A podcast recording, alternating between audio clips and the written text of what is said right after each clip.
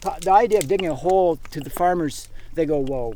And you want to dig 10 of them? And they go, well, yeah, I'd like to dig 10. And they go, well, uh, let's dig one and see how that works, you know? And then once they see it, they go, well, man, we better dig some more holes and look around. That's Bob Schaefer, who's about to jump neck deep into a trench on a Big Island farm. Now, let's capture a sample from the upper portion here. Farmers hire Bob to dig these holes because Bob is a soil expert, known as an agronomist. And today, he's going to prescribe a treatment that will help one local farmer grow more plants and combat climate change. You're listening to Stemming the Tide, a podcast from Honolulu's Civil Beat. I'm Thomas Heaton. Every month, Stemming the Tide will explain exactly how climate change is impacting everyday life in Hawaii. But don't despair, it's not going to be all doom and gloom. We're also going to highlight solutions and people who are responding to these problems in innovative ways. And when you think about climate change, you often think about the atmosphere, carbon emissions, right? But what if instead of looking up, we looked down? Then we looked even deeper, because it turns out soil, dirt, plays a big role in combating climate change. And Hawaii's farmers hold a lot of that power. To understand how soil plays a role in climate change, I sat down with Professor Susan Crow. She has her own soil ecology lab at the University of Hawaii.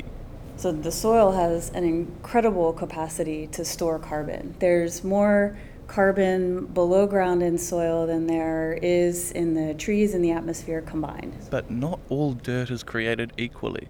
Consider Hawaii's eight main islands.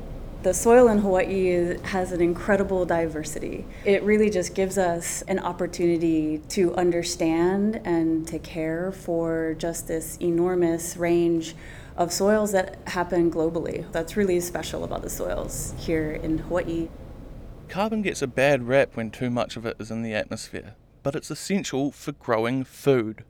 Soil that's good for growing plants is often rich in carbon and farmers have a few options when it comes to enriching their soils with carbon. Compost um, is, is an important one that lots of people are familiar with here. Biochar is another one. Biochar is essentially charcoal made from dead plants, wood chips, and other organic matter you'd find on a farm. It has really high carbon content. And when you put that biochar back into the ground, you're keeping it out of the landfill and the carbon out of the atmosphere. Same goes for food waste and compost. Increasingly, as we talk about the importance of waste management, composting and biochar can be really, really critical components to a waste stream diversion, right? Then it's no longer waste, and you don't have to use the word waste because you're not wasting it anymore. Right now, a lot of Hawaii's farmers rely upon imported fertilizers instead of using local compost or biochar. And those shipments bringing that fertilizer contribute a lot of greenhouse gases, as do the ships and the planes bringing food to Hawaii. Currently, about 80% of Hawaii's food is imported. So, Professor Crow says the benefits are twofold, at least. Absolutely, threefold, fivefold, tenfold. I don't know. It's a so to me this is one of the most exciting places that, that I that I spend a little bit of my time um, pondering. Um, but when you think much more holistically about soil health, then carbon is one part of it, but you have all of these other carryover positive effects. Because then not only do you get the carbon and maybe greenhouse gas benefits of implementing a better management practice on the landscape, you also get to think about all of the emissions you've avoided by not having to import food, by not having to import fertilizer, and it comes back down to soil. While it may seem like a simple solution, you can't just dump compost on an empty field and call it a day, which is where soil scientist Bob Schaefer comes in. And so everything I do about soils and science is for the benefit directly of farming. When we do these investigations, I'm not trying to identify the horizons by their scientific nomenclature. We're trying to get down to what do we need to do as farmers.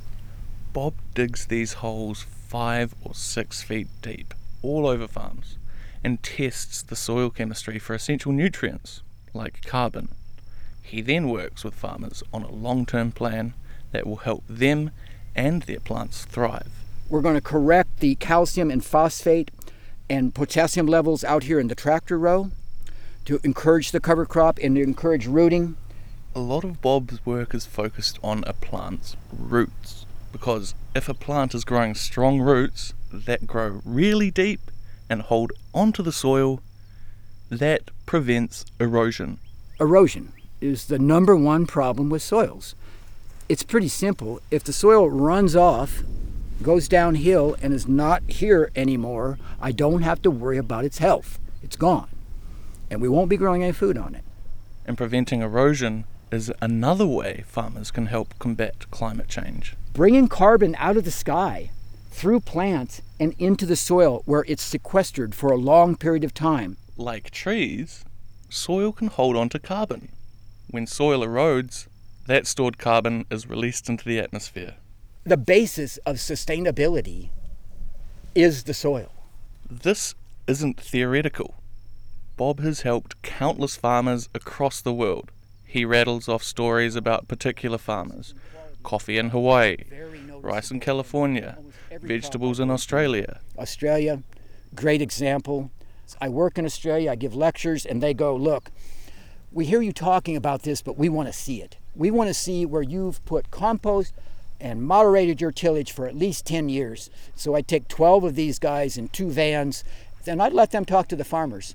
I don't have anything to say about it at that point. It's not about me, it's about the farm and their soils. But Bob and these farmers can't do this alone. They need support. And lawmakers are looking to help. At the Hawaii State Capitol this year, there's a bunch of bills related to healthy soil practices and compost subsidies. I wrote a whole article about these upcoming bills. Please head over to civilbeat.org to read more.